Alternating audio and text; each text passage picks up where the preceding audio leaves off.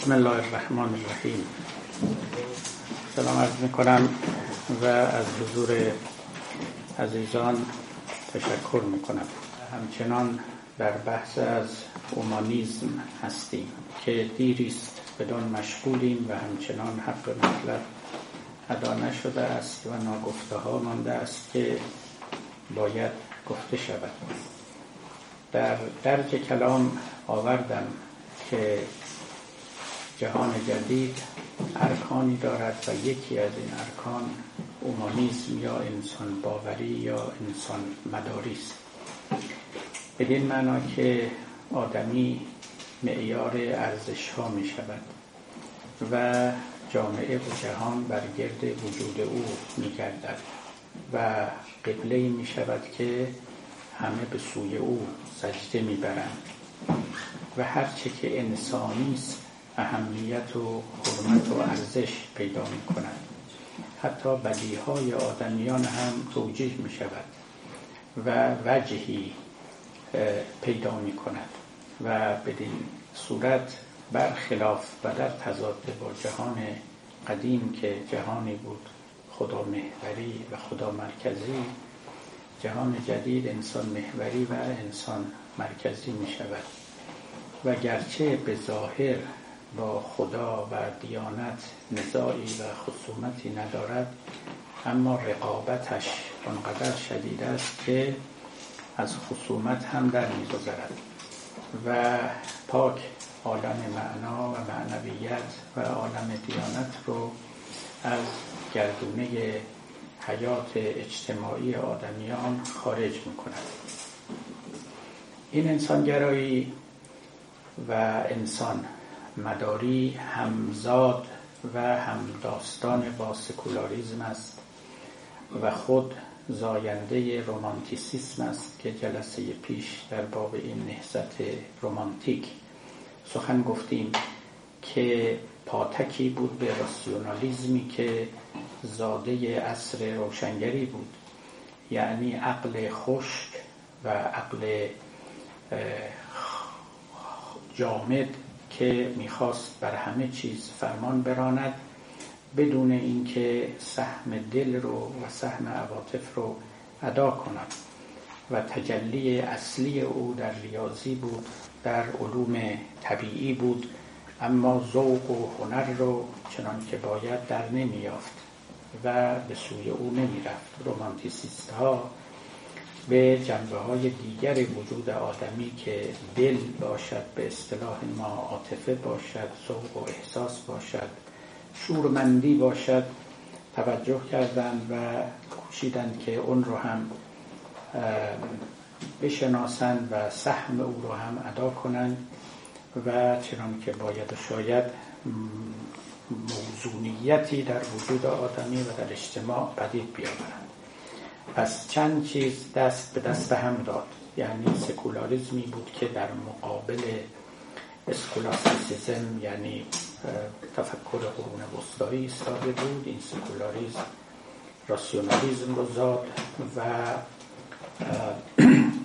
رومانتیسیزم رو هم به صورت یک پاتکی پدید آورد و راسیونالیزم اصای دست او بود و دوران روشنگری این چنین تعریف شد این چنین تحقق یافت و به پیش آمد. اینها ارکان متعدد و متنوعی بودند که جهان جدید رو شکل و سامان و ظاهر و باطن بخشیدن و باعث شدن که آدمیان از دین و دینداری تصور دیگری پیدا کنند و نقش دیگری به او ببخشند که به تدریج انشالله به اونها هم خواهیم رسید. کنچی که امروز می‌خوام ارز کنم دو مطلب است. یک مطلب کوتاه و یک مطلب نسبتا بلندتر. مکتب مطلب اولی این است که هومانیسم در ابتدای تولد یه معنای اخص و محدودتری هم داشت که این معنای اخص همان است که تقریبا در دوران ما تحت نام علوم انسانی یا انسانیات می آید ما در فرهنگ خودمون آمدیم و هیومانیتیز رو به علوم انسانی ترجمه کردیم که شاید بهترین ترجمه نبود اما فعلا رایج و دایر شده است.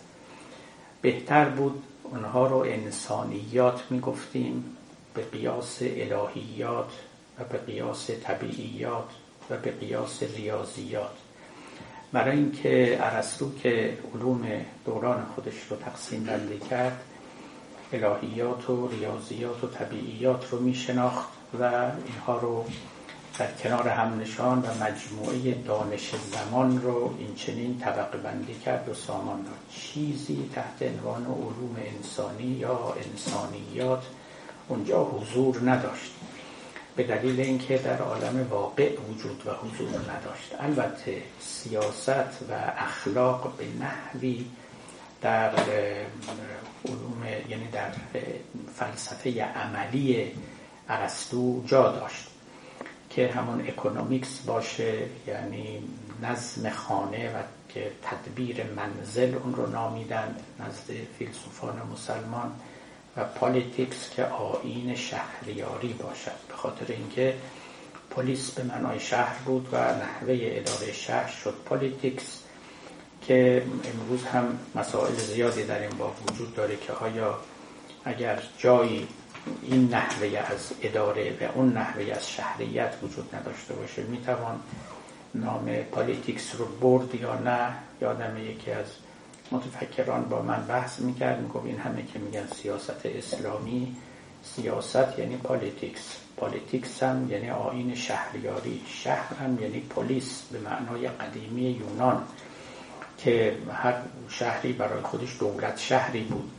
و وقتی هم که ارسطو سیاست نامه خودش رو نوشت نزدیک پنجاه و چند دولت شهر رو آورد و قانونهای اساسی اینها رو کنار هم گذاشت و از روی اونها یک تئوری سیاسی بیرون آورد و او می‌گفت که اصلا این کلمه سیاست اینجاها به کار نمیره. درستم می‌گفت. اینو من تو پرانتز دارم میگم. سیاست در دوران اسلامی به معنای تهدید بود. به معنای ادب کردن و تنبیه کردن بود. نه به معنای politics یعنی آیین شهریاری. و شما در نوشته های خواجه نظام الملک در نوشته های سعدی دیگران اگر ببینید می‌گویند که مثلا فلان مجرم رو فلان تبهکار رو گرفتن و سلطان او را سیاست فرمود. یعنی دستور داد که او رو به مجازاتش برسانن. اصلا سیاست به معنای مدرنش نبود. گرچه که سیاست مدن به کار می بردن با همه احوال فاصله ای داشت با اون اندیشه نخستین. حالا این پرانتز رو ببندیم. باری چیزی به نام انسانیات پدید آمد که گفتم بهتر بود ما همون رو انسانیات می نامیدیم در زبانهای اروپایی مثلا در آلمان اینا رو Kulturwissenschaften این علوم فرهنگی می نامند علوم انسانی از تعبیراتی بود که ما در ترجمه humanities به کار بردیم. این humanities با هیومانیزم به معنای انسانگرایی و انسان مداری و انسان محوری نسبتی داشت. و در حقیقت این دانش ها بود اگر نامش رو بتوانیم دانش بگذاریم که کسی با فرا گرفتن اونها هیومانیست می‌شد و هیومانیزم رو بهتر درک می‌کرد. مخصوصا اون بخشش که مربوط به ادبیات و شعر و هنر و ذوق ورزی های گوناگون می‌شد. و همچنین منطق به خاطر اینکه هنوز علوم انسانی یا علوم اجتماعی social sciences پدید نیامده بود. در قرن 15 و 16 اینها متعلق به قرن 18 اروپا از آگوست و دیگران که رفته رفته social sciences پدید آمد و پا گرفت و ابتدا هم که خب خیلی تقلید از علوم طبیعی می‌کردن و تئوری های نیوتونی رو می‌خواستن وارد کار کنن و بعد رها کردند و رفته رفته این علوم اصالتی پیدا کرد و بر یک مبنای محکمی تکیه زد. مخصوصا از میان اونها اقتصاد که همچنان جز علوم انسانی شمرده می شود به علوم طبیعی تشبه بیشتر کرد خیلی ریاضی تر شد و به لحاظ علمی و تئوریک قدرت پیشبینی بهتری و قوی تری پیدا کرد الی آخر. اما ابتدا که این humanities پدید آمدند بیشتر شعر و ذوقیات و ادب و منطق و زبان و اینها بود. و با این humanism پیش آمد. یعنی با تقویت این امر. چگونه؟ مراجعه کردن اروپاییان به یونان قدیم. یونانی که ادب پرور بود فرهنگ پرور بود فلسفه پرور بود. یعنی در حقیقت فرهنگ دینی خودشون رو پشت سر نهادند و به تعبیر من از تک منبعی به چند منبعی شدن رو آوردن و این اون لب کلام است که درباره او بیشتر سخن خواهم گفت. یعنی به جای اینکه فقط دانش خود و دانستنی های خودشون رو از منابع دینی اخذ بکنن یک منبع تازه ای پیدا کردن. یادتون باشه شما اگر می‌خواید این نکته رو هرچه بهتر حس کنید به حوزه های علمیه خود ما نگاه بکنید حوزه های علمیه ما همین امروزه چه در ایران و چه در بیرون از ایران در کشورهای اسلامی به معنای واقعی کلمه تک منبع یعنی یک منبع بیشتر برای اخذ معرفت ندارن و اون کتاب است و سنت. هرچه هم می‌خوان خالصتر باشن بیشتر به این امر احتمام میورزن یعنی به هیچ چیزی بیرون از این منابع نگاه نمی‌کنن. مبادا ذهنشون آلوده بشود و مبادا درکشون درک خالصشون به گمان خودشون از اون منابع آغشته به اندیشه های بیگانه بشود. این همون مفهوم تک منبعی من بارها این را آزموده بودم. من خب این رو وقتی متوجه شدم که هنوز توی این هواها نبودم. اما به طور حسی و تجربی این رو دیدم. وقتی ما از فرنگ برگشتیم و خب ذهنمون پر از خیلی از اندیشه ها و خیالات و هواها و حوث ها بود و اینا بالاخره در ستاد انقلاب فرهنگی مشغول کار شدیم. دیگران هم بودن روحانیان هم بودن. نه فقط اونهایی که منصوب آقای خمینی بودن بلکه تو جلسات و میتینگ های مختلف که از افراد دعوت می‌کردیم.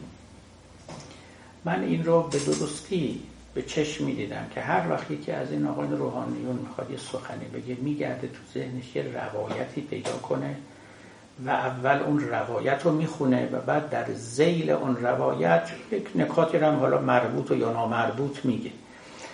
حالا اون روایت هم پیدا نشد یه جمله از ابن سینا از ملا صدرا از زید از امر حقیقتا اینو عرض می‌کنم یعنی این بدون استثناء قصه این چنین بود.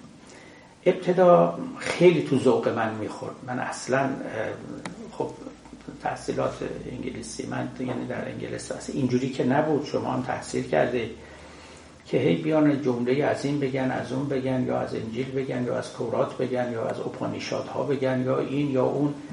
یه وقتی درس درس انجیل خب باید انجیل بخونیم دیگه. اون درسته. اما یه وقتی که داریم بحث می‌کنیم راجع به دنیا راجع به فلسفه راجع به مثلا علوم انسانی راجع به فلان. امروزه هم که شما می‌بینید هنوز این بحث علوم اصلاح انسانی اسلامی تو کشور ما مطرح هست و یه عده هم ولکن معامله نیستن. برای اینکه سود بسیار در او هست و من شنیدم مقالاتی که نوشته میشه در این با پرداخت های میلیونی داره. سر یه موضوع پوچ این همه حرف های یاوه و باطل و کاذب می‌زنن. اون انگیزه اصلیش همانه که بالاخره دوم به این علوم رو به اون منبعی که خودشون می‌شناسن وصل کنن. یعنی بالاخره از تک منبعی بیرون نیان. آخرش بگن همه این حرفا رو از همون منبعی که ما میشناختیم و ما مسلط بر او هستیم و با او آشنا هستیم میشه استخراج کرد. و لذا شما حرف تازه ای نیاوردید و ما نیازی به بیرون از این منبع واحد خودم نداریم. یک تکانی که اروپا خورد در قرن 15 هم 16 هم این بود که رونسانس شد به معنا اینکه دوباره زاده شد. این دوباره زایی یعنی بازگشت به سوی مادر خودش که یونان باشه و روم قدیم باشه و یک بار دیگه تولد پیدا کرد و به ادبیات پیش از مسیحیت مراجعه کرد. فوق العاده این مهم بود یعنی فلسفه یونان و مخصوصا ادبیات یونان تاریخ نویسی یونانیان و امثال اینها. اینا همه ترجمه شد همه به زبانهای اروپایی آمد. نه فقط این بلکه آموختن زبان لاتین آموختن زبان یونانی و غیره در دستور کار قرار گرفت و یکی از اجزاء مهم هیومانیتیست شد. اصلا این مطلب که زبانهای دیگران رو باید آموخت. دانشهای دیگران رو باید فرا گرفت. با فرهنگ دیگران باید آشنایی پیدا کرد و به فرهنگ خیشتن هرچه هم غنی باشه قانع نباید بود. یکی از اندیشه های بنیادین رنسانس بود و humanism در ابتدا همین معنا رو داشت. شما برید humanities بخونید. و humanities یعنی همین دانش ها رو یعنی زبان بخوانید. یعنی دایره فرهنگ خودتون رو وسعت ببخشید و چیزهایی رو در جانتون بنشانید که قبلا نداشتید. یک کلمه راجع به فرهنگ اینجا خدمتون عرض کنم چون در واقع humanities به معنای فرهنگ. درسته که امروز حالا واژه فرهنگ بسیار ابهام پیدا کرده نه فقط برای ما برای همه جا که کلمش به کار می‌برن. Kultur. یا culture تا بیش از دویست معنا برای اون ذکر کردن. لازم نیست ما خودمون رو به اونها مشغول کنیم. ولی یه معنای خیلی روشنش همین humanities بود. و گفتم آلمانی ها که Kulturwissenschaften میگن به علوم فرهنگی همه علوم انسانی. چگونه ما فرهنگ رو به جای کالچر یا کلتور گذاشتیم بر من معلوم نیست. اما ترجمه بدی هم نیست. می‌تونستیم ادب رو هم به جاش بگذاریم. برای اینکه خود مفهوم ادب هم که ما در ادبیات خودمون داریم و اصلش البته عربی است و در زبان فارسی هم وسیعا به کار رفته و می‌رود چیزی شبیه هیومانیتیزه چیزی شبیه اونه. به طوری که جاهایی کاملا مترادفا میشه اینها رو به کار برد. خب ببینید culture که همون cultivation یعنی کاشتن دیگه. شما وقتی که بذرهایی رو در وجود خودتون میکارید و زمین بایری نیستید شما آدم با فرهنگی هستید. اما اگر این زمین بایر بمانه یا یک گیاه یک نهال بیشتر نداشته باشه همون نهال بومی خودتون باشه در واقع خبری نیست اونجا. این شما cultured نیستید. شما با فرهنگ نشده اید. لذا cultivation و culture که اینا با هم هم ریشه هستن و هم به معنای کشت و زرع و کشاورزی و باغبانی و غیره هستن باز نماینده یه معنای خیلی غنی و مهمی هستن و اون اینکه آدمی باید بیاره بذرهای مختلف گلهای مختلف رو بیاره و در این گلستان وجود خودش بکاره باغبانی کنه کشاورزی کنه وجود خودش رو. پرورش بده. همون که در کالتیویشن داریم. این زمین و این خاک وجود خود رو حاصل خیستر کنه و در او گیاهان و گلها و نباتات مختلف بنشاند. ما در فارسی به جاش فرهنگ گذاشتیم و ادب چنان که گفتم می توانست به جای او بنشینه. چون ببینید ادبیات وقتی که ما میگیم هیچ وقت شما فکر کردید که ادبیات چرا به کار می رود و از اون طرف ادب هم داریم چون ادب رو ما معمولا به معدب بودن میگیم. مثلا بچه معدب باشه فلان ولی ضمنا کلمه ادبی یعنی واژه ادبیات که به ادبیات اطلاق می شود که نمی‌دونم چی بگیم به جای ادبیات. یعنی به شعر و به رمان و به مقاله و به کتاب و به نصر و نظم و اینها اطلاق میشه. اینا همه یک کلام داره. تو عربی هم همینطوره.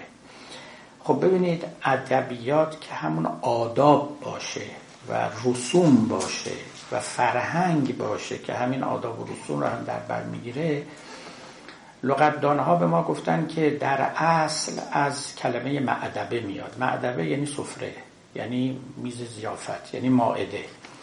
آدابی دارد غذا خوردن. آدابی دارد و این از کلمه معدبه با همزه مشتق می شود. آدابدانی فرهنگ دار بودن است. این توسعه پیدا می کند و نه فقط آداب غذا خوردن و آداب در مجلس نشستن آداب میخاری آداب کلاس آداب معاشرت و همینطور آداب دیگر. شما در خود همین کتاب اخلاق ناصری که نوشته مرحوم خاج نصیر دوستی است. آداب میخاری دارید. ایشون برای اینکه داره آداب رو می نویسه دیگه. اخلاق بخشش هم ادب اجتماعی است و این ادب اجتماعی رو هم یاد می‌کنه. مخصوصا کسانی که تو دربارها میزیستند و با آداب اشرافی آشنا بودند اینها را ادیب مینامیدند ادبدان مینامیدند. می‌دونید شما توی دربارها ما داستانهای فراوان شنیدیم از اونا که مثلا هارون رشید سلطان محمود غزنوی فلان پادشاه فلان چقدر شاعر در دربارشون بود. چگونه شعر میخوندن. چگونه مجالس بزم اینها برقرار می‌کردن. میگساری می‌کردن. زیافت ها می‌دادن. یا مثلا معمون دانشمندان رو دعوت می‌کرد با هم مباحثه کنن دیبیت کنن مجادله کنن و غیره. اینا همه اموری بود که توی دربارها میگذشت و به اینا آداب درباری می‌گفتن. یعنی کسی که توی این دربارها بزرگ می‌شد این آداب اشرافی و سلطانی رو یاد می‌گرفت. یا امروز ما میگیم فرهنگ درباری. این همون کلمه است که در گذشته آداب می‌گفتن. کم کم ما امروزه این جمله این کلمه رو خیلی معناش رو تنگ کرده ایم. یه کسی که ادب نداره میگیم آدم بی فرهنگی آدمی که با ادب است و رسوم رو خوب می‌داند و مراعات می‌کند میگیم آدم با فرهنگی است. اما به ریشه کار توجه داشته باشید که همه اینها برمیگردد به به اصطلاح studia humanitatis به لاتین که اون موقع گفتن مطالعه انسانیات.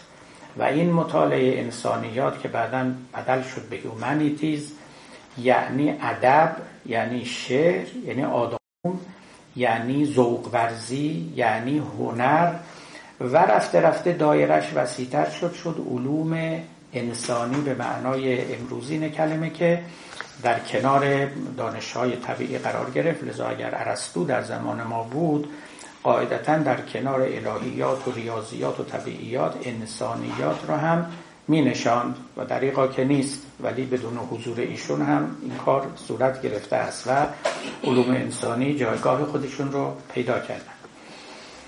این اون بخش کوتاهتر سخن من بود یعنی مقدمه بود فقط واژه شکافی واژه شکافانه تا مفهوم culture Kultur فرهنگ و ادب و humanities و humanism رو در این معنای تنگترش بشناسیم.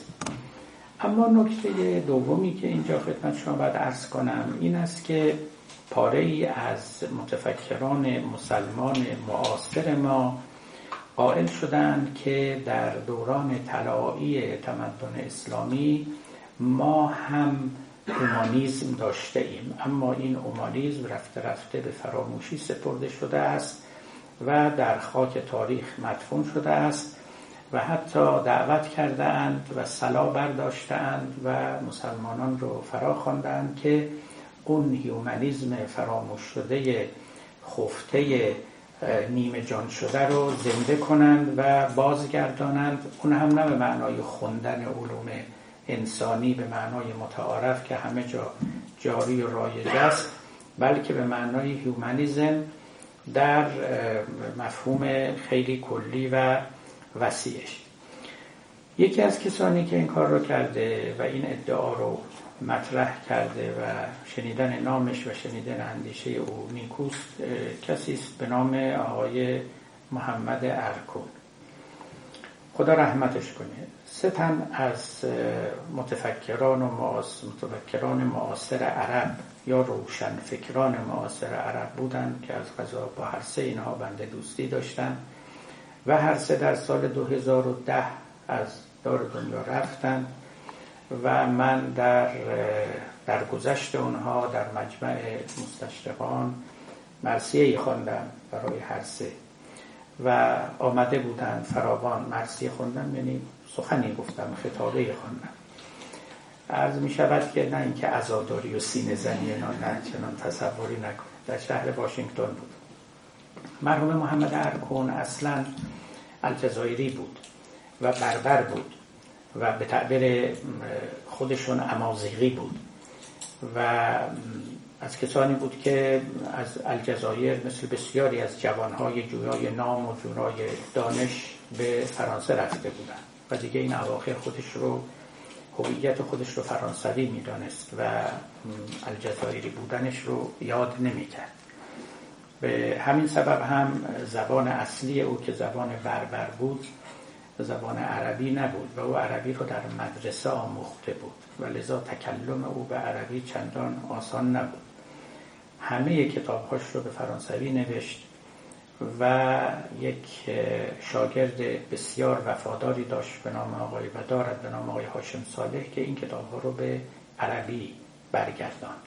خدمت بزرگی به او کرد و باعث شد که اندیشه های او در جهان عرب هم مورد توجه و مورد قرائت قرار بگیره. گرچه آنچنان که دیگران هم گفتن در طول عمر خودش مورد تجلیل فراوان واقع نشد و اندیشه های او چنان که باید شناخته نشد و مورد بحث و تنقید قرار نگرفت شاید هم قدری. در اینجا تقصیر از خود او بود برای اینکه نوشته های خیلی معقد و پیچیده دارد و خواننده رو سردرگم می‌کنه حقیقتا.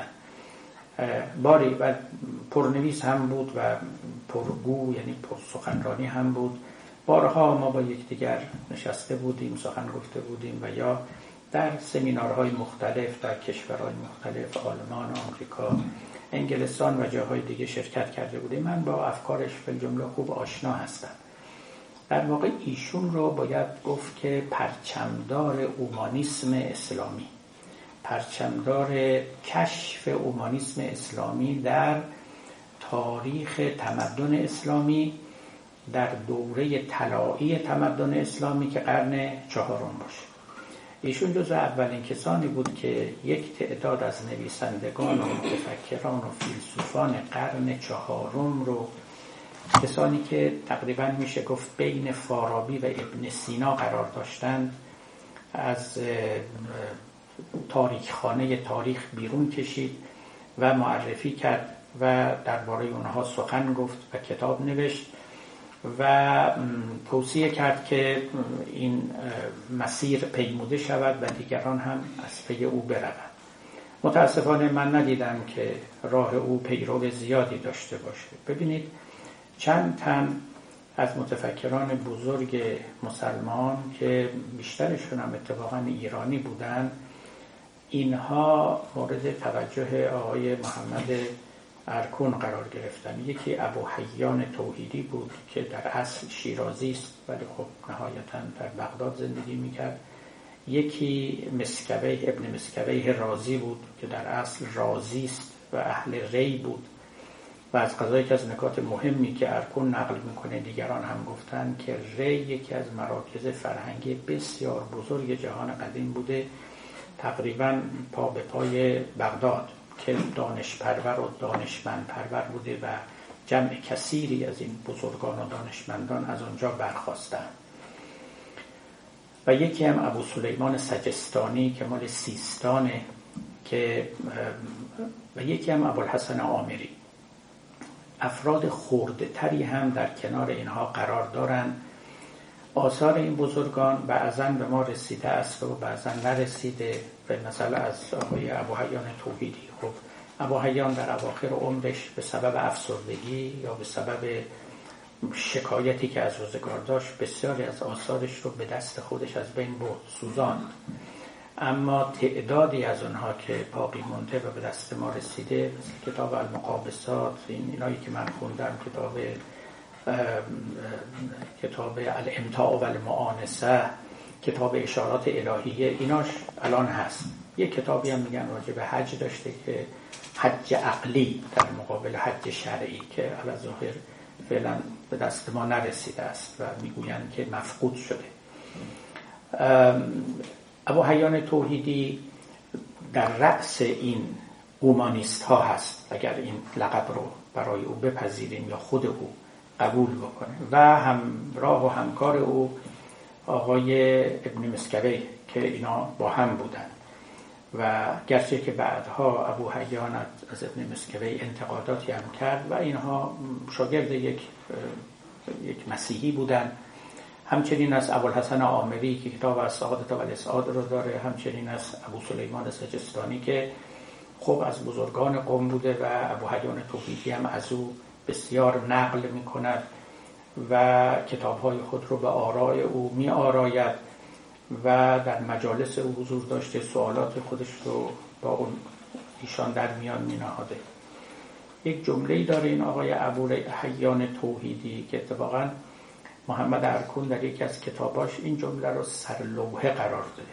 کتاب محمد ارکون به نام النزعة الأنسنة نزعة الأنسنة في الفكر العربي یعنی مکتب أنسنة یعنی همین انسانی ها یعنی humanism یه نوع لغت سازی است که عرب ها می‌کنن. أسلمة یعنی اسلامی کردن.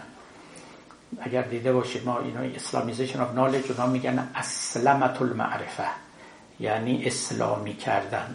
علمنة یعنی عالمی کردن. یعنی همون secularism عقلنة یعنی عقلانی کردن و هکذا یکیش هم أنسنة است این از کلمات جدیده یعنی تو فرهنگ های قدیم وجود نداره اینا رو امروز عربا به طریق قیاسی ساختن نزعت الانسنه فی الفکر عربی یعنی مکتب انسانگرایی یا هیومنیزم در فکر عربی اتفاقا فکر اسلامی هم نمیگه عمدی هم داره که این کلمه اسلامی رو به کار نمی‌بره و نوشته نسل ابو حیان توحیدی و ابن مسکوی.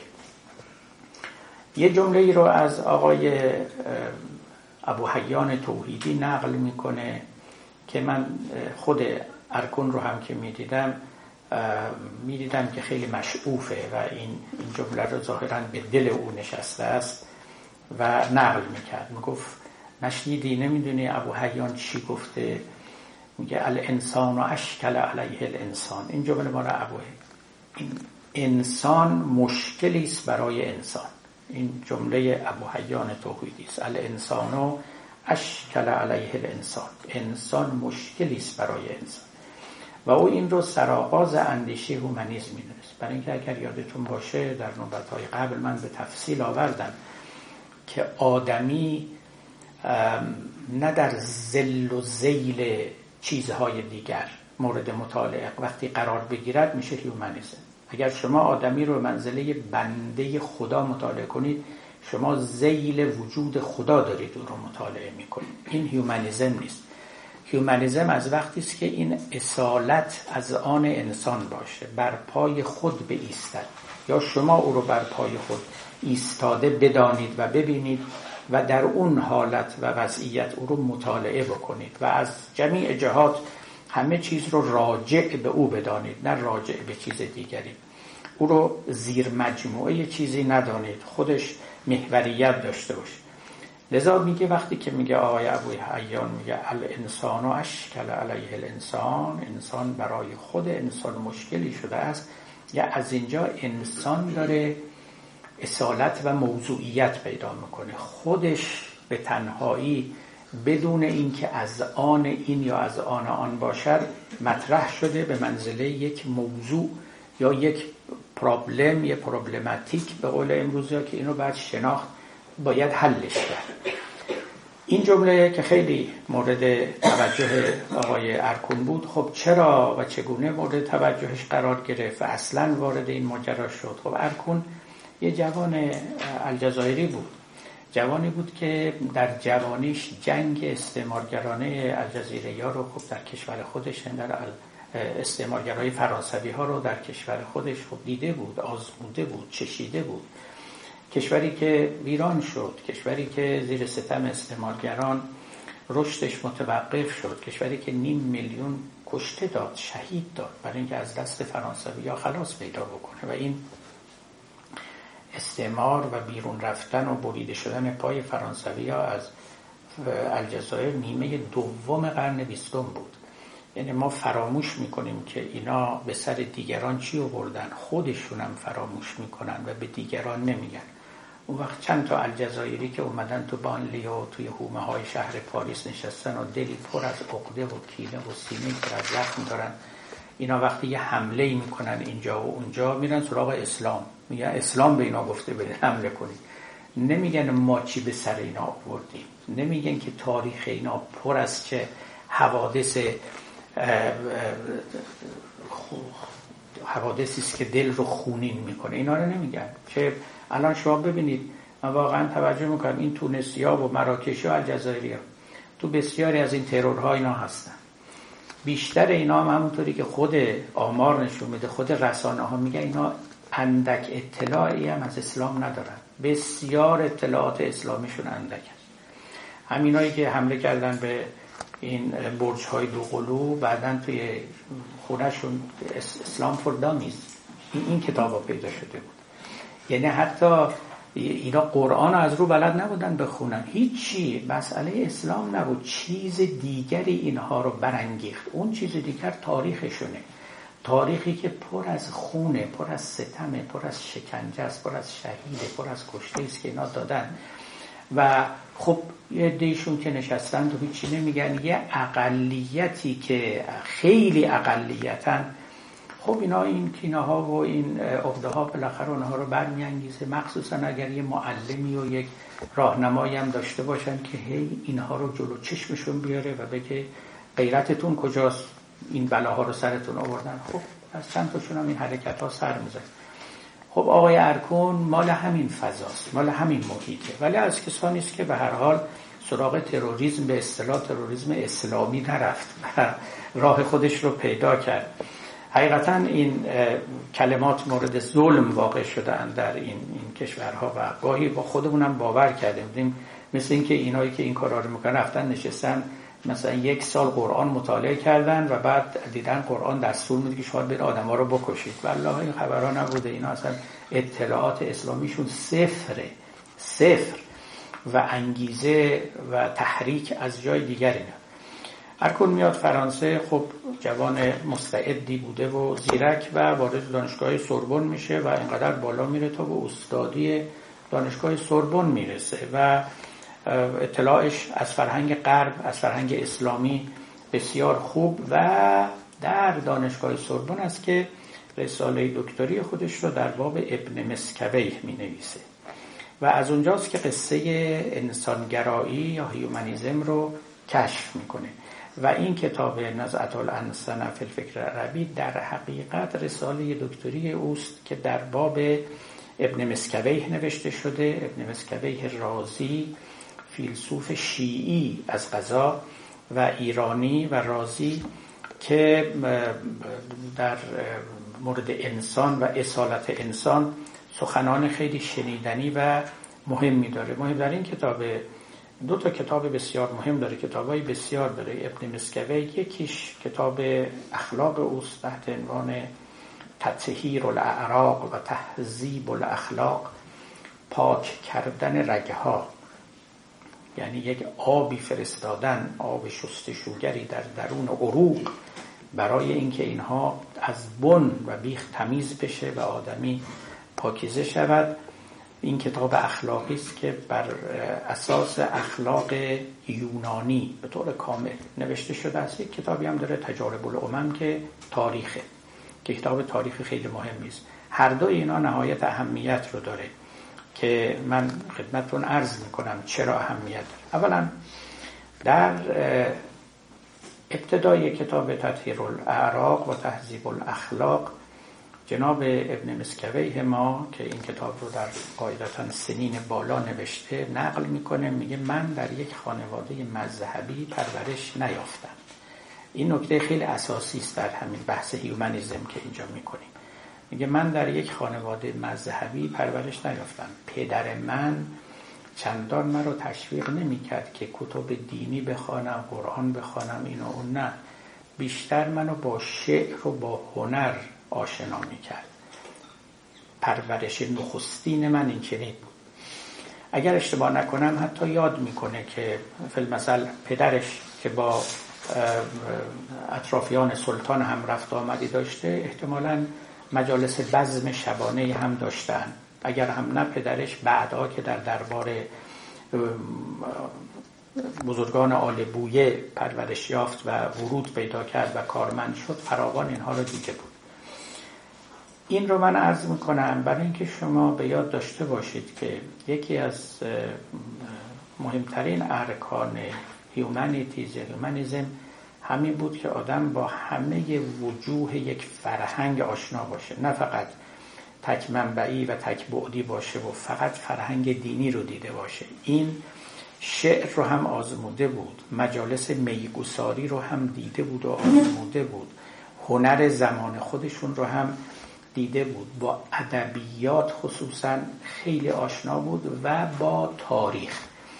اینا خیلی مهمه. باز هم من این رو خدمت شما عرض می‌کنم. برای اینکه این فضاها رو شما بهتر دریابید که چگونه ابن مسکوی متفاوت بود پرورش و بالندگیش با قالب آدمیان و جوانان هم عصر او بازم به حوزه های علمیه ما با فرهنگ بسته تکبودیشون و تک منبعیشون نگاه بکنید که متاسفانه هنری در اونجاها نیست. حتی قومی ها اجازه زدن یک سینما رو نیافتن مگر پس از مدت های مدید به دلایل بیهوده و ناروا و موسیقی جایی نداشت و ندارد همچنان و عرض می شود که از همه مهمتر تاریخ اصلا علم محترمی نیست. حالا من به سایر وجوه فرهنگ کاری ندارم.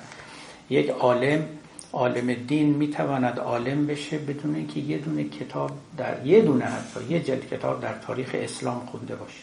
من فکر می‌کنم من اینجا یک بارم نقل کردم برای شما. از همین جناب آقای حسن روحانی که اکنون رئیس جمهور هستند وقتی که در انگلستان بود قبل از انقلاب مدت کوتاهی که با هم بودیم به من می‌گفت فلانی این علمای ما مراجع ما. از قصه امام حسین همانقدر می‌دانند که پای منابر از مداهان شنیدن. این گواهی ایشون بود و این رو بنده بارها آزمودم. هیچ اطلاعی بیشتر از این ندارم. یعنی یک بار یه تحقیقی در این زمینه صورت داده باشه. از این بالاتر من در ستاد انقلاب فرهنگی بودم که برنامه ریزی می کردیم برای دانشگاه های کشور. رسیدیم به درس تاریخ و به علم تاریخ. یکی از اعضای ستاد انقلاب فرهنگی که از روحانیون هم بود و از غذا فلسفه خوانده هم بود و از ایشون انتظار زیادی هم می‌رفت ایشون همون جمله فوق العاده دلازار رو بیان کرد گفت تاریخ که علم نیست معلم هم لازم نداره. مردم پاشون دراز می‌کنن کتاب تاریخ رو دستشون می‌گیرن و می‌خونن. یعنی تاریخ گویی که قصه است. یک چنین شعن نازلی دارد. همین امروز. مرحوم زرینکوب نوشته بود که وقتی دانشکده الهیات تشکیل شد و دروس مختلف در این دانشکده نهادن و اساتیدی معین کردن مرحوم محمد خان قزوینی یا علامه قزوینی رو به سمت استاد تاریخ در اونجا گماشتن. تعداد دیگری از اساتید اعتراض کردن گفتن تاریخ استاد نمید کتاب و دستمون می‌گیریم می‌خونیم. یک چنین درکی از علم تاریخ وجود داره و هنوزم وجود. این همون هیومانیتیزه که وقتی که رایج نشه اومانیزم هم حاکم نمیشه و شما ببینید اهمیت تاریخ نگاری و تاریخ نویسی و توجه به تاریخ چقدر زیاد است. و اومانیزم اروپایی اتفاقا با همین توجه به تاریخ مخصوصا تاریخ ما قبل مسیحیت و تاریخ یونان پا گرفت. خیلی این قصه اهمیت داشت. کتاب تجارب الامم مال ابن مسکوی تجربه ملت ها و امت ها نام رو ببینید این نشان دهنده این استش که شخص به تاریخ نظر داشته و اهمیت می‌داده. تاریخ نیست که ما تجربه کسب کنیم. ما تاریخ فقط برای نیست که عبرت بگیریم. عبرت هم می‌گیریم. تجربه هم کسب. تاریخ یعنی شناختن انسان. اصلا آدمی رو شما وقتی می‌خواد بشناسید یکی از راهاش مراجعه به تاریخ. هیچ کسی نمی‌تواند با مراجعه به خودش آدمی رو بشناسه و تاریخ رو بشناسه. این که غیر ممکن. هیچ کسی نمی‌تونه به جامعه خودش نگاه بکنه و آدمیان رو بشناسه. فقط در عرصه تاریخ و کلاس تاریخی که آدمی رو میشه شناخت. چون آدمیان در طول تاریخ و در پهنه ها و صحنه های مختلف به گونه های مختلف تجلی کردن. مجموع اینها رو داشتن آدم شناسی است. یونانیا یه جور بودن رومیا یه جور بودن ایرانیا یه جور دیگه بودن عربا یه جور دیگه چینیا یه جور دیگه. و اینا همه آدم بودن همه انسانن همه پاره های تاریخ بشریتن. و شما آدمی رو نمی‌شناسید مگر اینکه اینها رو بود این کجا و اینکه آدمی قانع باشه به اینکه خب من وقتی گفتم انسان و حیوان و ناطق آدم رو شناختم. همون شده رفت. یک تعریف منطقی دادیم ازش و فیلسوفا یاد ما دادن و عصاره تمام تجربه های بشریت. دیگه من نه احتیاج دارم تاریخ بخونم نه زبان اقوام دیگر بخونم. هیچ کدوم. شما ملاحظه بکنید ابو ریحان بیرونی ما من اینا رو فقط میگم برای اینکه ما در این حال تاسف بخوریم به اونچه که امروز داریم. و بانگ محمد ارکون که می‌گفت humanities یعنی انسانیات رو به معنای قدیمیش زنده کنیم اینو بهتر بفهمیم. این ابو ریحان بیرونی مرد بسیار بزرگی بود. هم اصر ابو علی سینا بود و با هم هم مکاتباتی داشتن و من در باب پاره از مکاتبات اونها هم داوری کردم و مقاله نوشتم و حق رو در یه جاهایم به ابو ریحان دادم. اون موقع که ابو ریحان و نامه ها رو می نوشت هنوز بو علی سینا جوانی بود.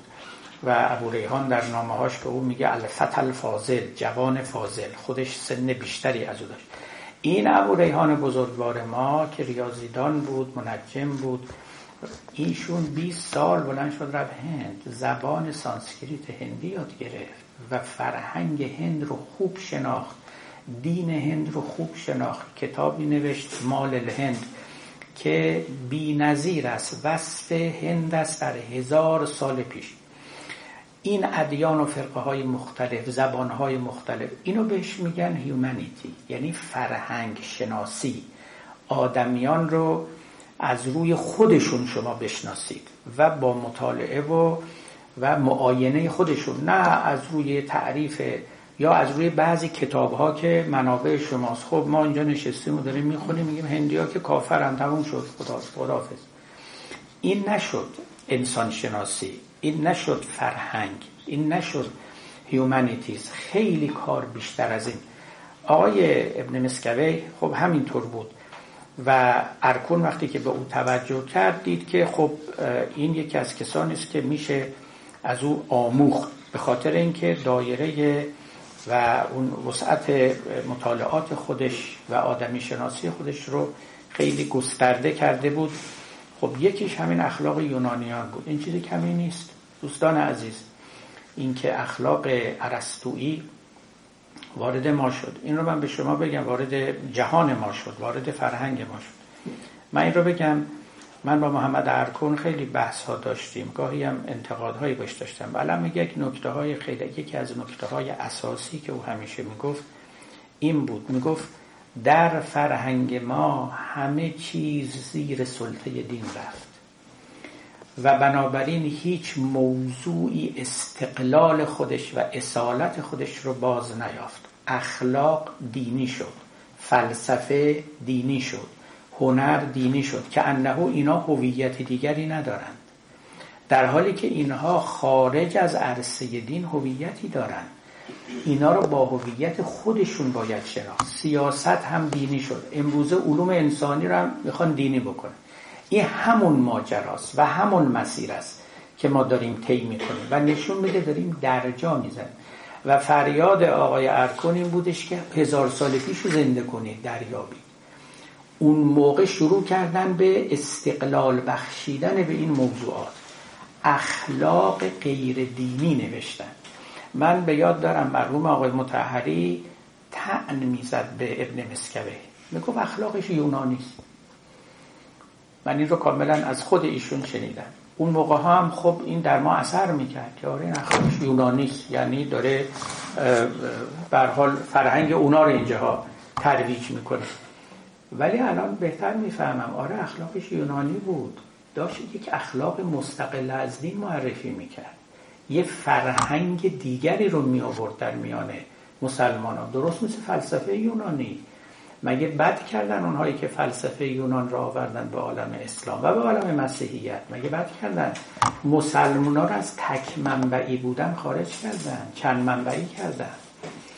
یونانیان را آوردن رومیان را آوردن خوب کاری کردن. از ایران هم چیزهایی رو گرفتن. وقتی که عرب ها ایران رو فتح کردن یک رشته آین و آداب اداری و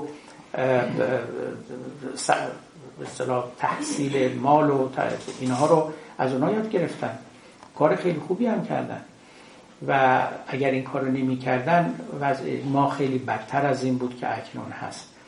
زبانهای دیگر رو رفتن و یاد گرفتن. خب تعدادی از اینها زبانهای دیگه آموخته بودن. امروز باز وضع ما اونچنان که باید نیست به دلیل اینکه این ترقیب و این تشویق صورت نمی‌گیره. من در ایران دیدم میگن بچه ها زبان خارجی بخونن با فرهنگ خارجی آشنا میشن فرهنگ دینیش هم فاسد میشه. مثلا این تلقی یک چنین چیزی است.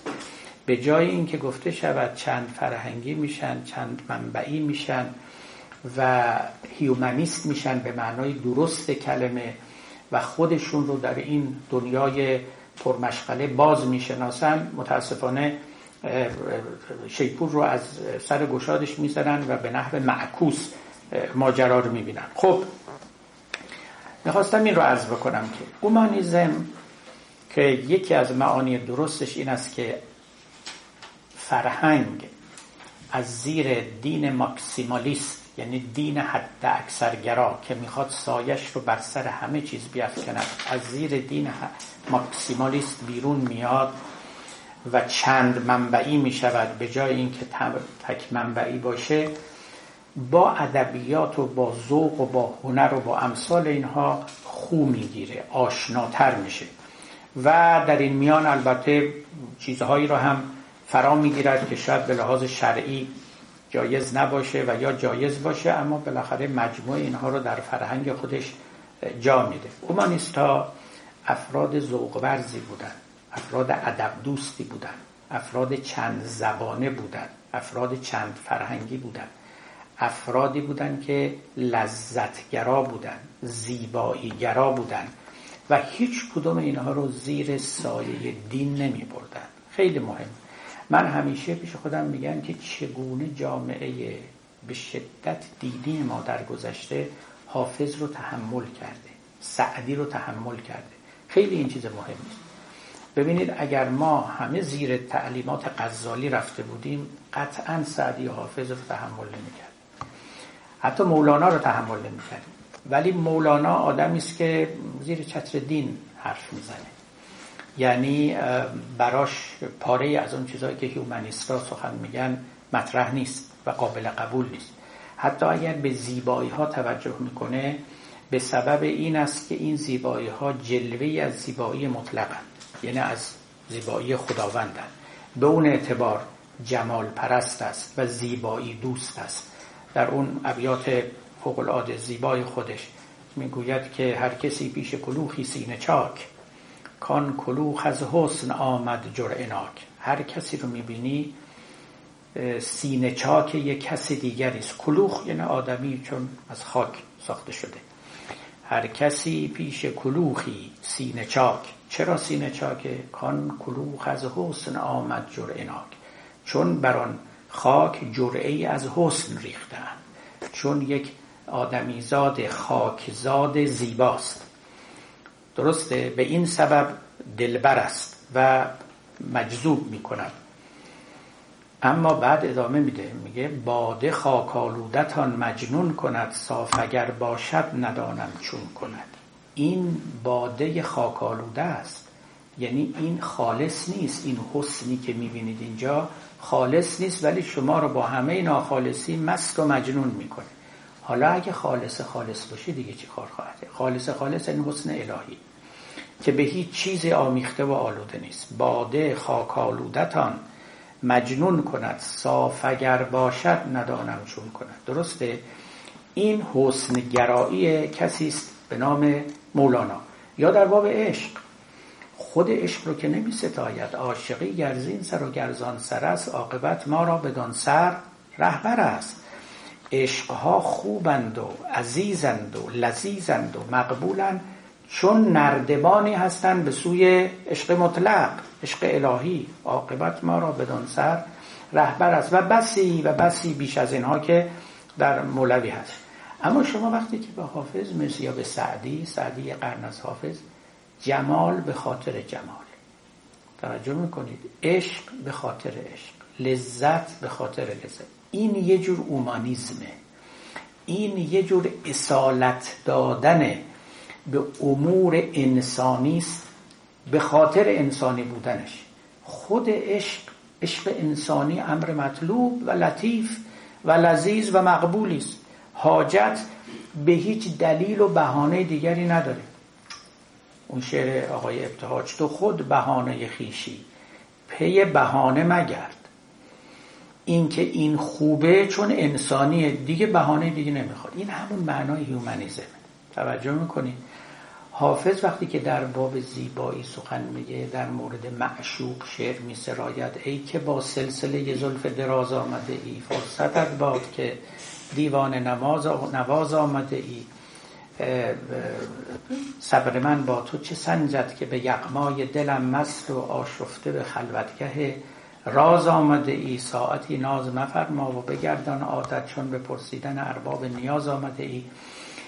آفرین بر دل نرم تو که از بحر نماز کشته غمزه خود را به نماز آمده. الی آخر. ببینی اینا توش هیچ عشق الهی مطرح نیست. عشق لطیف انسانی مطرح است. همین و بس. به خاطر خودش. سعدی این همه غزل داره. غزلهای لطیف واقعا که در عشق انسانی است. هیچ جای تعویل هم نداره. یعنی چی؟ یعنی وقتی که میگه گلستان یا سنم یا ماه یا روی شبستان یا شبه یا زلف یا موی. لبت دانم که یا قوت است و تن سیم. نمی‌دانم دلت سنگ است یا روی چه شیرین لب سخنگویی که عاجز فرو میماند از وصفت سخنگوی. ببینید اینا نه به خاطر اینکه یه موجودی آینه و جلوه حسن الهی است به خاطر خودش اینها گفته می شود و اینا اصلا شرمنده نبودن از این کار. حالا شما می‌رسید به یک روحانی به نام آقای متحری ایشون حافظ رو قبول می‌کنه چون میگه تمام ابیاتش عرفانیه. و همه این ابیات عرفانی رو هم در زیل عرفان محیدین عربی تفسیر می‌کنه. یک تکلف آشکار. من این جمله آقای خرمشاهی رو که در توضیح ابیات حافظ نوشته بسیار میپسندم. بارها هم اینو نقد کردم. می‌گفت حافظ انسان کامل نبود. کاملا انسان بود. این کاملا انسان بود. این یک تعبیر خالص خلص هیومنیستیک. یعنی من انسانم و از هر چیز انسانی استقبال می‌کنم. توجه می‌کنید؟ به خاطر که انسان است نه هیچ دلیل دیگری. حالا شما دلیل دیگرم داری نعمل مطلوب.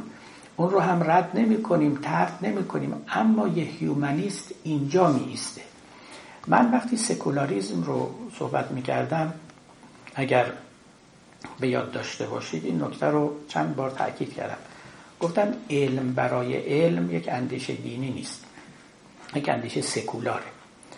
از غزالی نقل کردم. اون نامه مشهور او رو که در مجموعه نامه های اومده که به یکی از شاگردان خودش یا دوستان خودش نوشته فلانی. اگر به تو بگویند که تو یک هفته بیشتر از عمرت باقی نمانده این یک هفته رو صرف چه می‌کنی؟ صرف طاعت و عبادت و به جا آوردن نماز و روزه های قضات و اینا می‌کنی؟ یا میری میشینی مثلا ریاضیات می‌خونی؟ میری میشینی منطق و فلسفه می‌خونی؟ در حقیقت داره به اون میگه که این, این کار علمی که تو رو در راه آخرت کمک نکند علم نیست. ما علم برای علم نداریم. علم برای سعادت اخروی. و در اومنیزم درست چیز دیگری است. علم به خاطر خود علم. من می‌خوام بدونم تاریخ بشر رو اصلا می‌خوام بدونم این آدمی کی بوده چی بوده چی کار کرد. لذتی می‌برم از دانستن این تاریخ. یک لذت مشروع. من طبیعت رو می‌خوام بشناسم. نه به خاطر اینکه با شناختن طبیعت خدا شناخته میشه. اون هم خوبه. ولی حتی اونم نباشه اشکالی نداره. من می‌خوام بشناسم این طبیعت رو من می‌خوام قوانینش رو اسرارش رو به دست بیارم. من رو اشباع می‌کنه. توجه می‌کنید فوق العاده این مطلب مهم است یعنی ما به همین دلیل من همیشه فکر می‌کنم که توی این جامعه یعنی حکومت اسلامی ما جامعه ما که این بزرگان رو همیشه قبول کرده. این بزرگان رو همیشه قبول کرده ولی حکومت دینی ما به دلیل اینکه بسیار متاسفانه عقب یعنی واپسگراست جایگاه خودش رو هنوز پیدا نکرده. من یادم ما در وزارت ارشاد بودیم هر دو هفته یک بار وقتی که آقای خاتمی وزیر ارشاد بودن دعوت می‌کرد از جمعی برای مشاوره های فرهنگی. ما هیچ منصبی نداشتیم برای اینکه امضایی بکنیم یا امر و نهی بکنیم. فقط مشاوره می‌کرد در باب کتاب راجع به فرهنگ راجع به سینما راجع به هنر راجع به همون humanities به اصطلاح خاصی که به کار می‌بریم. من یادم یه بار با آقای خاتمی گفتم جناب آقای خاتمی یه نکته در نظر اون چه که تاریخ فرهنگ این کشور تحمل کرده شما تحمل کن. این یکی رو از نظرتون دور ندارید. ببینید حافظ تحمل شده. اگه به بعض از این آخوندها بدید حافظ رو هم پاک می‌کنن کما اینکه تو کتابای ادبیات فارسی ما بسیار کم از حافظ شعر گذاشتن. توجه می‌کنید نمی‌تونن بسیار کم از سعدی اگر کار به دست بعضی از این خشک مغزا بیفته حافظ سعدی تحمل نمیشه. شاهنامه که برای مدتهای مدید تحمل نشد. اعیاد ایرانی و ملی تحمل نشد. اینا همون چیزی است که ما بهش میگیم هیومانیتیز و این حرکت ها ضد هیومانیتی ضد انسانیاته. اوجش در همین قصه مخالفت با علوم انسانی است و کوشیدن برای تغییر دادن آنها به علوم انسانی اسلامی که خب حرکت واقعا بی‌معنایی است. یک نکته دیگر هم در پایان بگم.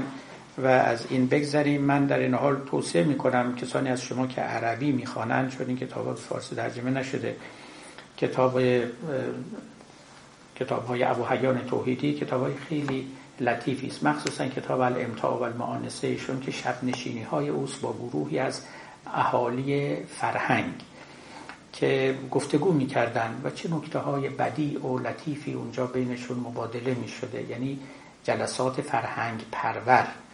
به معنای دقیق کلمه که مورد توجه آقای ارکون هم بوده است. یک نکته هم در پایان عرض بکنم. در قرن هفدهم در اروپا یک طبیب هلندی به نام آقای ماندویل ظاهر شد برنارد ماندویل. ایشون یک کتاب نوشت به تحت عنوان افسانه زنبوران Fable of Bees. این کتاب به شعرم هست. اگر اهل شعر هستید بخونید. من قدرت داوری ندارم که شعرهای زیباست یا نه ولی خیلی سنگینه. اینو می‌تونم بگم. ادبیات انگلیسی سه قرن پیش. خلاصه سخنان این طبیب هلندی که ساکن انگلستان شده بود این است که یه مدتی زنبوران در یک کندو تصمیم گرفتن که قانع باشند و لذا دیگه نرفتن بیرون از کندو و روی گلها ننشستند و خلاصه یعنی تلخیص کنیم مطلب و خلاصه کندو از بین رفت جامعه زنبوران پراکنده شد و غیر بعد ایشون یک جمله رو مطرح می‌کنه که این جمله رو من بعدها در آثار سنتونس هم پیدا کردم اما خب گویا پس از ایشون این جمله خیلی شهرت یافته که بعدها در اقتصاد هم آمد آدم اسمیت هم استفاده کرد و خیلی های دیگه. Public Virtues Private Vices من ترجمه کردم حسنات جمعی یا اینجوری بگیم سیعات فردی حسنات جمعی هم. یعنی کارهای بدی که اخلاقیون میگن نکنید به فرد فرد آدمیان اما آدمیان وقتی این کارا رو می‌کنن منتهی میشه به خیر برای جمع مثالی که ایشون می‌زنه یکیش همین حرس زدنه. همین که الان پایه سرمایه داره. میگه اگر آدمیان اهل رقابت و حرس زدن و آزمندی نباشن اصلا بازار نمیگرده. رفته رفته اصلا شعله این چراغ خاموش میشه. لذا گرچه که ما میگیم حرس زدن بده و یک سیعه فردی است اما حسنه جمعی است. من در باب این نوشتم به کتاب اخلاق خدایان از بنده اگر مراجعه کنید مقاله بلندی راجع به اخلاق دارم و فضیلت و رزیلت. مفصلا آراء مندویل و دیگران رو آوردم. اینجا بسط کلام و اطاله کلام نمیدم.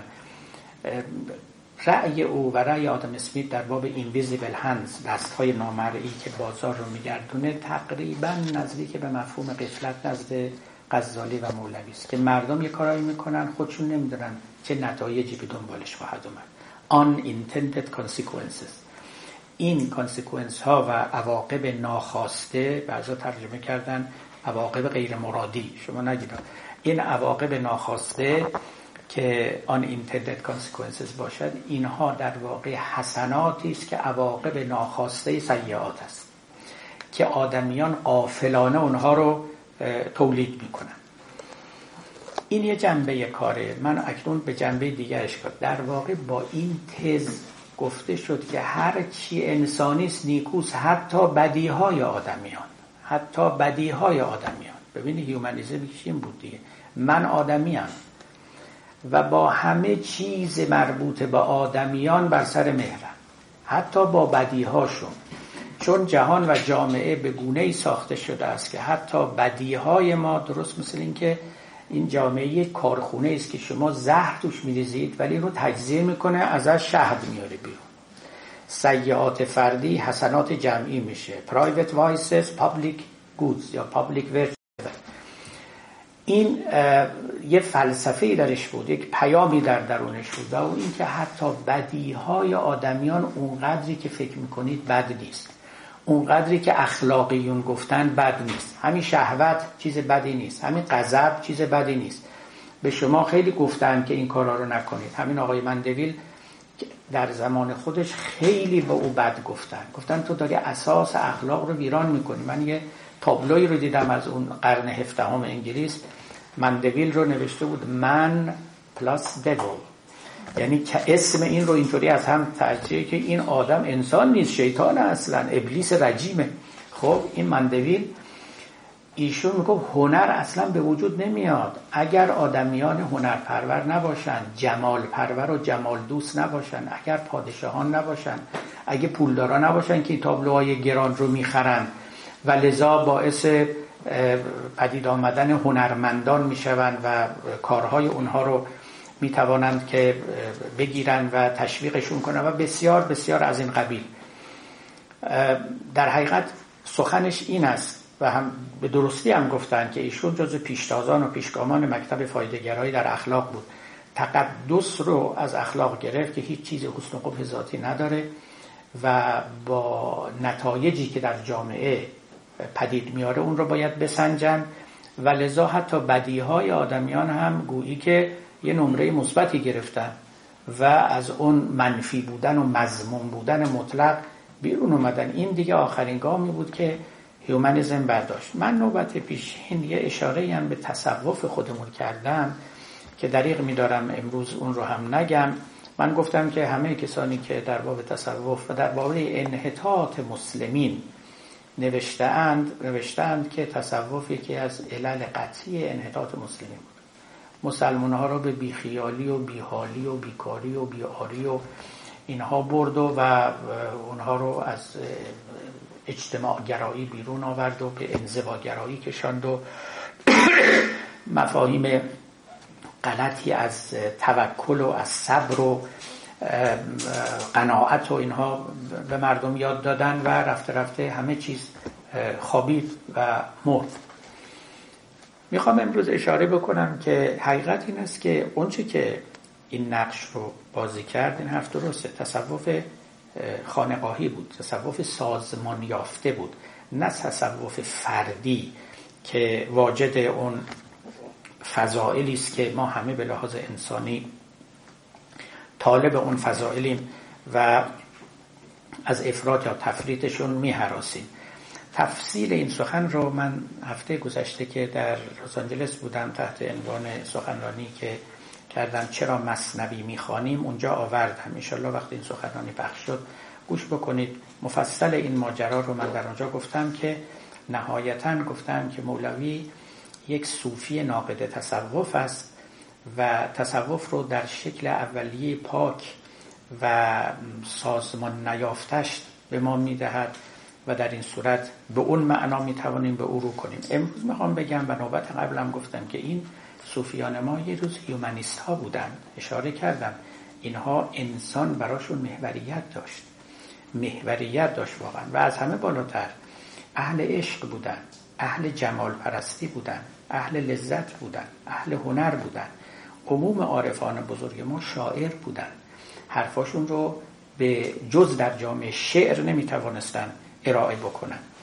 اتفاقا سخنان اونا حتی اگر با عشق الهی هم سروده می‌شد و در دل اونها انگیزه های معنوی داشت گاه می‌توانست به شکل های دیگه تفسیر بشه و لذا به یه نوع humanism رومانتیکی پا بده و همین هم بوده که باعث بقای جوامعی مثل جوامع ما شده و الا خشکی فقه و خشکی سلفیگری جامعه مثل عربستان سعودی وجود می آورد ما باید خیلی شاکر این بزرگانمون باشیم که آب لطفی بر این خشونت ها زدند و زندگی در این فضای فرهنگی هومانیستیک رومانتیک رو میسر و دلچسب کردند و اونگاه ما که وامداران اونها هستیم و از اونها بهره بردیم باید وام خودمون رو نسبت به نسلهای بعد انشالله بگذاریم.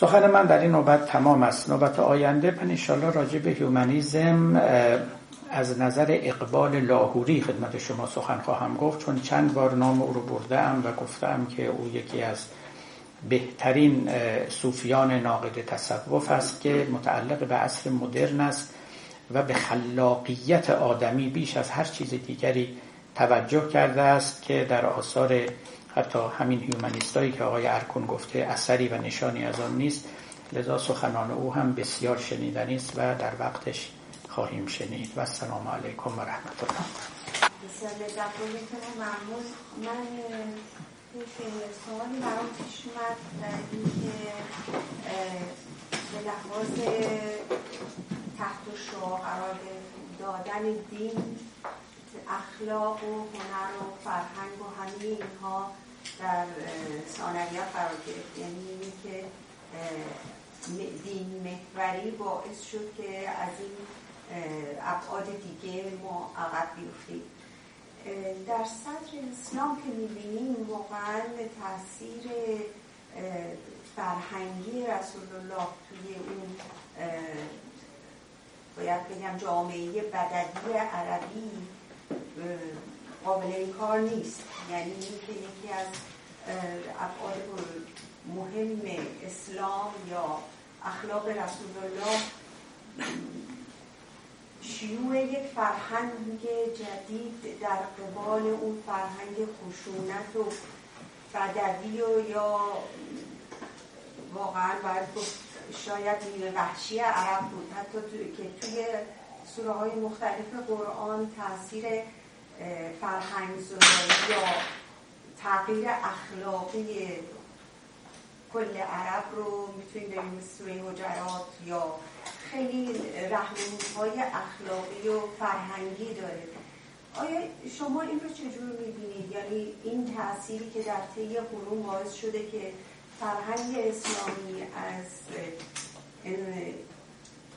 رو آوردن به فرهنگ های دیگه جدا بیفته در صورت که نمی‌تونیم هم که خودتون فرمودید از تداخل فرهنگ و تاثیر فرهنگ ایرانی و رومی همطور که عرب با این کشورها ممزوج می شدن واقعا انکار بکنیم. این آیا باعث تأثیری که فرهنگ اسلام در صدر اسلام روی اعراب گذاشته باعث شده که ما بشستیم به همون و جلوی رشد ابعاد دیگه انسانی رو در اسلام بگیریم. یعنی این رو می‌خواستم که اگه میشه شما نظرتون رو بگید و اینکه با توجه به اینکه همونطور که فهمیدین اکثر شعرهای ما که عشق رو به عشق رو آوردن نهایتا فقیه بودن. یعنی یک زیر بنای حالا اکثرش که برهاش یه آدم بسیار بزرگی مثل مولانا. فقیه نبودن که حالا. عارف بودن. بله. عارف بودن. بله ولی اول قبل از اینکه به عرفان و اونجور معرفت برسن به هر حال مولانا یک عالم روحانی بوده دیگه. از این نظر یعنی اینی که در حد بالای معلومات روحانی و دینی بودن و اینها بعدا به عرفان که رسیدن یعنی با اون زمین پیش زمینی که داشتن باز هم نتونستن اون تاثیر رو بذارن که فرهنگ اسلامی ما رو از این یک بودی که میفرمایید نجات بدن. این رو می‌خواستم ببینید فرهنگ اسلامی اتفاقا یا بگیم مسلمان ها آغوششون باز بود به روی فرهنگ های دیگه.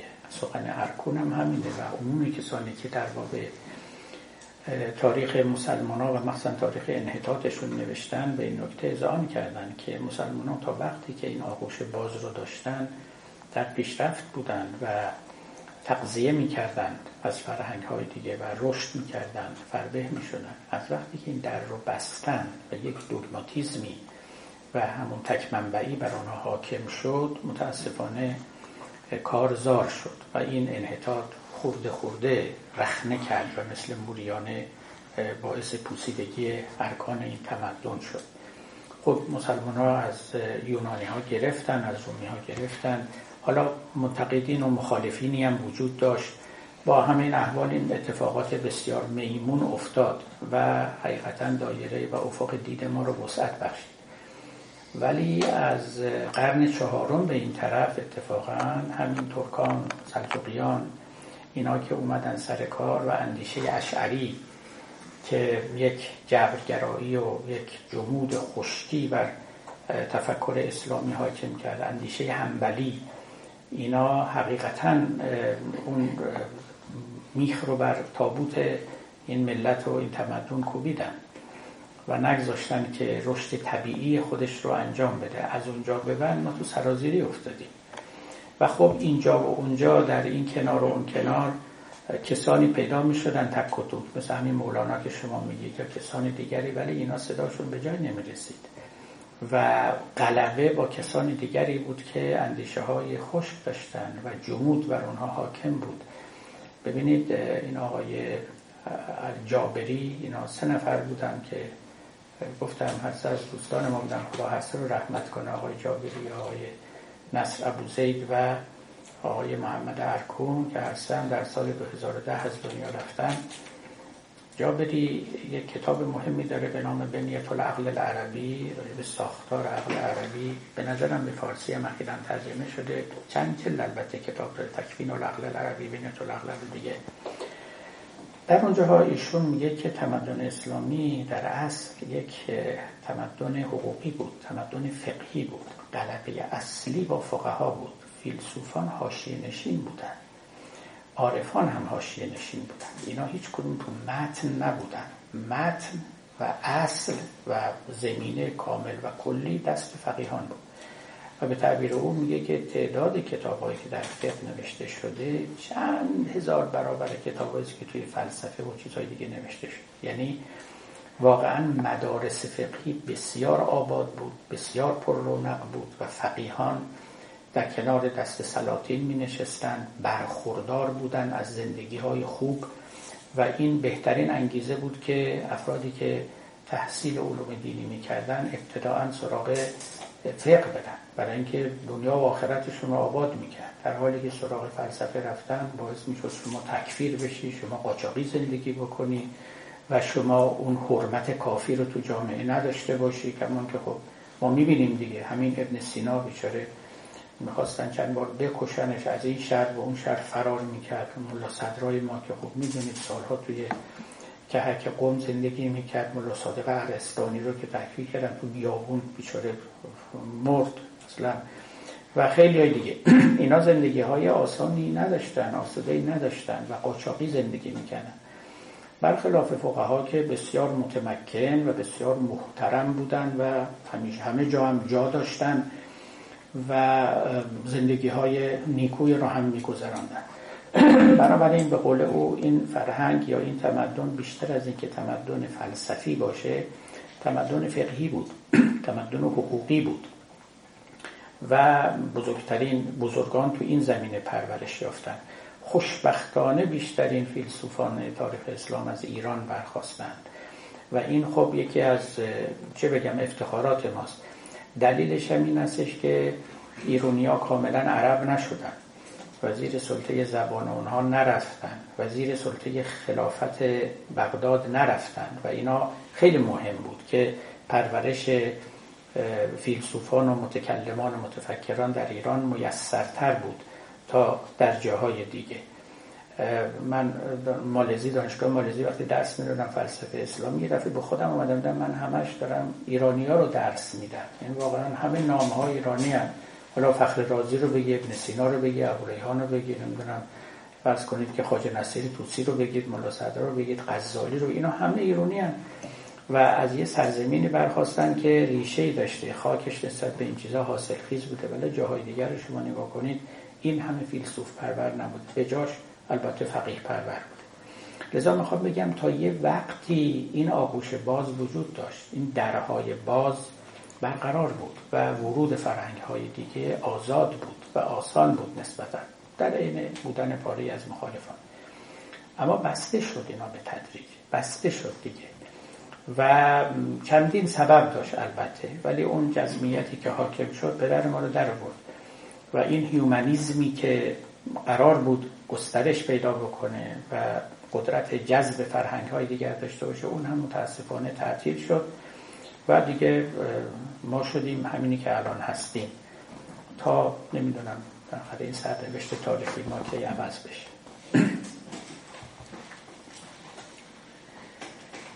سلام. استاد دو سوال داشتن در مورد اسم کتاب اون استاد الجزایری فرانسوی که فرمودید که در لغت فکر عربی و فلسفه عربی از امن نگفت اسلامی. بله نزعت فی فکر العربی. بله. و فرمودین که از امن نگفته اسلامی و گفتین حالا دربی بله. داره و بله. اگه میشه لطف بکنین رو توضیح بدید. و در مورد اون متفکر فکر کنم از شهر ری بود که گفته بود که وقتی که خب بچه بوده در خانه ابن مسکبی بله با بله. هنر و شعر آشنا بوده و یه سوال کلی که من تو ذهنم بوده از قبل اینه که خب به نظر میاد اغلب شعرهایی که ما الان می‌خونیم مال هزار سالی گذاشتن و اون موقع چه شاعرایی میخوندن یعنی که ایشون هم شعر عربی بهش یاد می‌داده پدرش. شعرهای میگه امرال القیس یکی از بزرگترین شعرهای عرب از امرال القیس. اتفاقا در نجف هم ذکرش آمده. مولانا هم در بارو خیلی سخن داره شاعر جوان بسیار زیبارو و خوشتیپی بوده به اصطلاح که خیلی هم دخترها دور بودن. و مولانا هم ذکر می‌کنه شعر خیلی از امیرالمؤمنین در وصفش داره. پادشاه هم بود شاهزاده بود این امرال القیس. در نهج البلاغه است که از ایشون می‌پرسن که از امام علی که بهترین شاعر عرب که شاعر دوران جاهلیت. ایشون میگه حالا شعرا که همه یک نوع شعر ولی اگر من ناچار باشم که یکی نام ببرم از ملک و سلیل اون شاهزاده گمراه یعنی اون آقای امرال القیس. و اینطوری که ابن مسکبی نوشته اشعار او رو پدرش به او یاد می‌داده. عرض می شود که اما اون مطلب اولتون راجع به اون کتاب که چرا فکر عربی گفته. آقای ارکون به هر حال ایده هایی داره تو این زمینه ها و مخصوصا کلمه اسلامی رو به کار نبره در طول کتابش هم این رو میگه شارح کتابش هم به این مطلب اشاره کرده که چون امروز این اسلام نامی است که بدنام شده نمی‌خواد این رو به کار ببره. من فکر می‌کنم بیش از اینم هست. در حقیقت ایشون نمی‌خواد اصلا فرهنگ مسلمان فقط اسلامی باشه. می‌خواد یه چیزی بیش از اسلام باشه. اسلام جزئی از فرهنگشون باشه. چون اصلا فرهنگ مفهوم اعم نیست دیگه.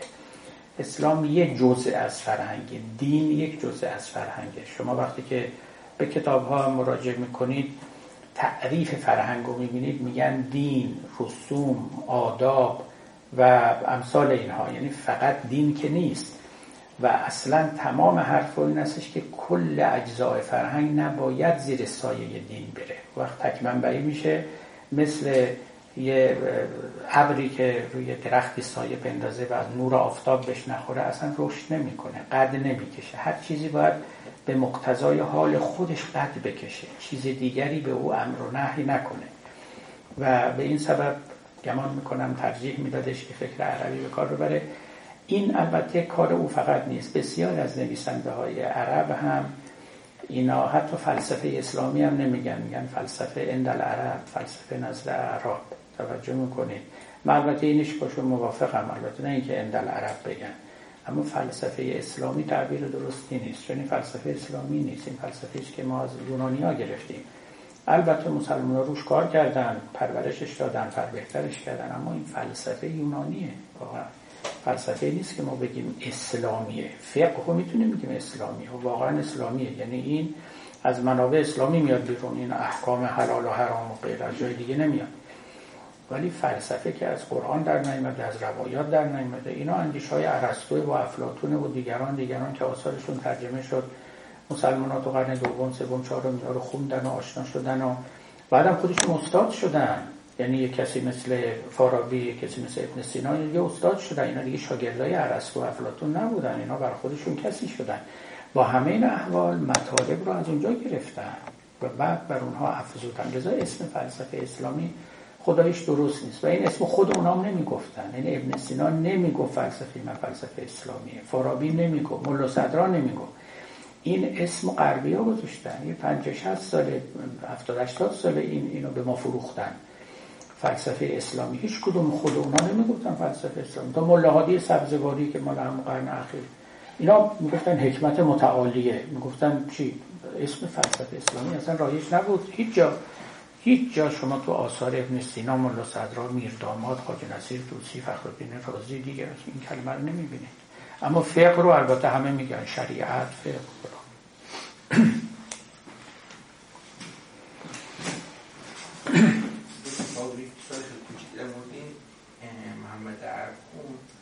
چرا ابن خلدون رو وارد کرده احساس کردم خب ما ابن خلدون رو خب به عنوان جامعه شناس قبول داریم.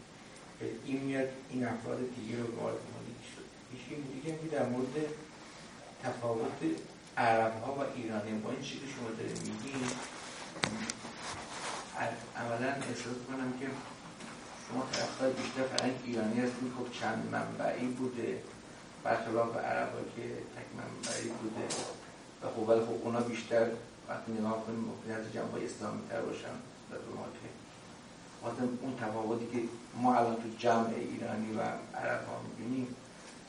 از یه جنبه خب ما چند منبعی بودیم و خب تونستیم از ابعاد مختلف بگیریم ولی خب در نگه اسلام نبود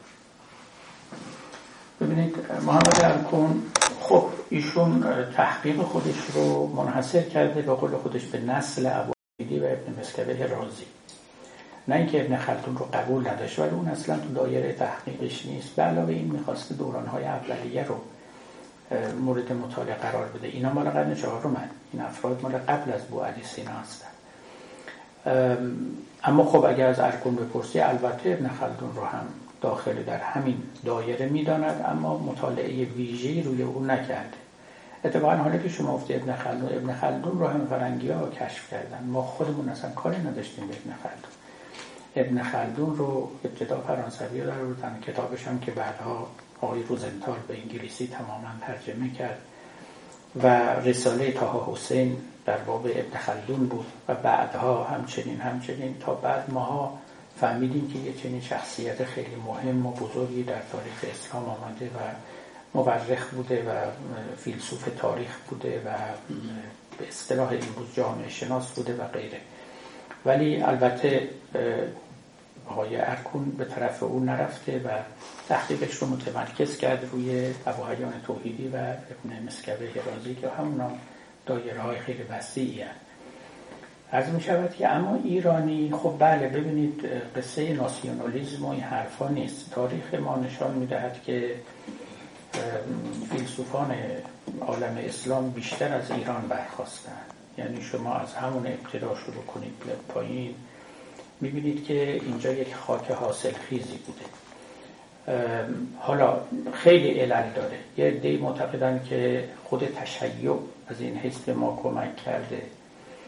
یه دم معتقدن که قصه ایرانیت ما که بسیار از قبل ما فرهنگی داشته ایم و این همچنان تو خون ایرانی ها باقی مونده و تسامحی در کارشون بوده. با دول و ملل دیگه بهتر رفتار می‌کردن.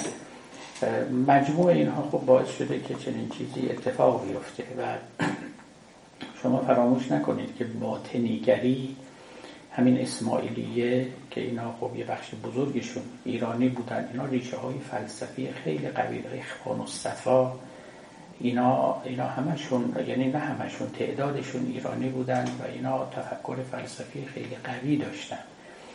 در کنار اینا وقت فیلسوفان خرد و درشت دیگری که در خاک ایران رویدن و تاثیرات خیلی وسیع تو سراسر جهان اسلام بودشون حتی وقتی که فلسفه در کشورهای عربی تعطیل شد یعنی خود عرب ها می نویسن که با ابن رشد باب فلسفه دیگه بسته شد. بعد از او دیگه هیچ فیلسوف بزرگی نداشتن. ابن رشد مال قرن هشتمه و تقریبا همون همزمانه با ابن خلدون یعنی شش قرنه که دیگه هیچ فیلسوفی از اون دیار بر نخواسته. یعنی یه ابن رشد که مال مراکشه یک ابن خلدونه که مال تونسه و ما رستم و یه دست اسلحه. و مصر که فیلسوف بزرگی اصلا نداشته ترکیه و عثمانی مطلقا فیلسوف و عارف و هیچی نداشتن. خودشون هم میگن که خودم جنگجوی بودن و اهل میدان اهل رزم بودن. و از ابن رشد ولی شما در ایران ببینید از قرن هشتم به این طرف ما فیلسوف های خیلی بزرگی داریم. همون قرن هفتم ما خاج نصیر توسیه ولی بعدش این قرن قبل از او هم فخرالدین رازی بعدش البته شما میاد پایین تر جلال الدین دوانی ما داریم میر داماد استرابادی داریم مولا صدرای شیرازی داریم مولا رجب علی تبریزی. نمی‌دونم و بعدا خیلی های دیگه هستن که حالا اسماشون معمولا مشهور نیست. و تا میان به این اواخر که مرحوم آقا رضای قمشهی بوده و محکیم سبزواری و دیگران چراغ فلسفه کاملا روشن بوده. و مکتب های تازه هم پدید آمده ولی در اون کشورها تقریبا دیگه میشه گفت این چراغ فرو مرد و روشن نشد دیگه مجد امروزم در کشورهای عربی بیشتر به تاریخ فلسفه می‌پردازن نه به خود فلسفه. این راجع به ابن رشد می نویسن راجع به چی؟ خود این آقای محمد جابری که من اسمش رو بردم در حسرت یک ابن رشد دیگر است.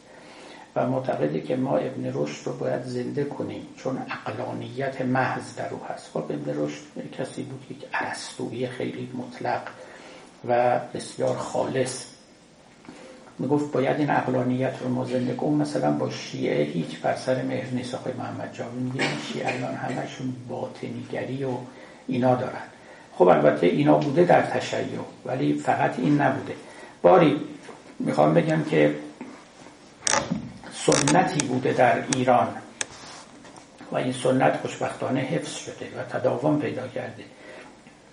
و تفکر عقلی در میان ما چراغش خاموش نشده. برتون رازه تو یکی از نوشتاش به تو تاریخ فلسفهشه. میگه که فلسفه به ایرانیا یا به شیعیان بیشتر میچسبه تا به سنی ها درستن میگه.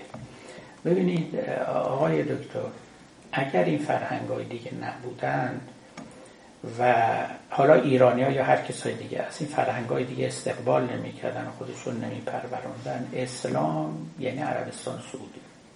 توجه می‌کنیم من یه بار یکی از این عربستان سعودی مال عربستان رو خودم میشنیدم. می‌گفت ما عربا به جهان جز جنگ چیزی صادر نکردیم.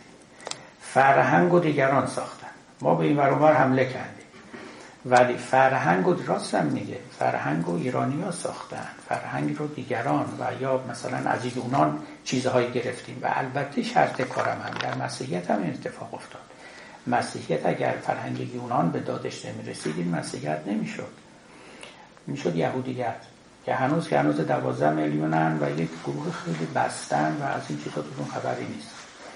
برای اینکه فقط دور خودشون چرخیدند و بعد هم یک چیز قومی بودن. مسیحیت در خودش رو باز کرد. اسلام در یعنی مسلمان ها و مسیحیان در رو باز کردن و از اینجا اونجا گرفتن. خدا فقط به زبان پیامبران سخن نمیگه. فیلسوفان هم زبان خدا هستن. اونام بعض حرفای خدا رو زدن. از اونام بعد یاد گرفت. نمیشه گفت که تک منبعی. ما فقط همین حرفا رو گوش میدیم. این خیلی موجب خسران خواهد بود. و لذا ایرانی ها این کار خیلی خوب انجام دادن. اینکه پیامبر از ایشون مرویس و این رو ابن خلدون نوشته که دست دادن به پشت سلمان و گفتن اگر علم در سریا باشه افرادی از نسل این مرد میرن و اون علم از سریا میارن این واقعا درست در اومد. یعنی پیشبینی خیلی صادقی بود. در عالم اسلام ایرونیا از همه بیشتر کوشیدن و چند فرهنگی بودن رو در میان خودشون تعبیه کردن و حاصل کردن. خدا نکنه در اثر همین پاره سوء استفاده از قدرت ما این منابع مختلف رو دوباره تعطیل کنیم و چشممون فقط به یک خط دوخته بشه و همون خط رو هم درست نخوانیم و درست نفهمیم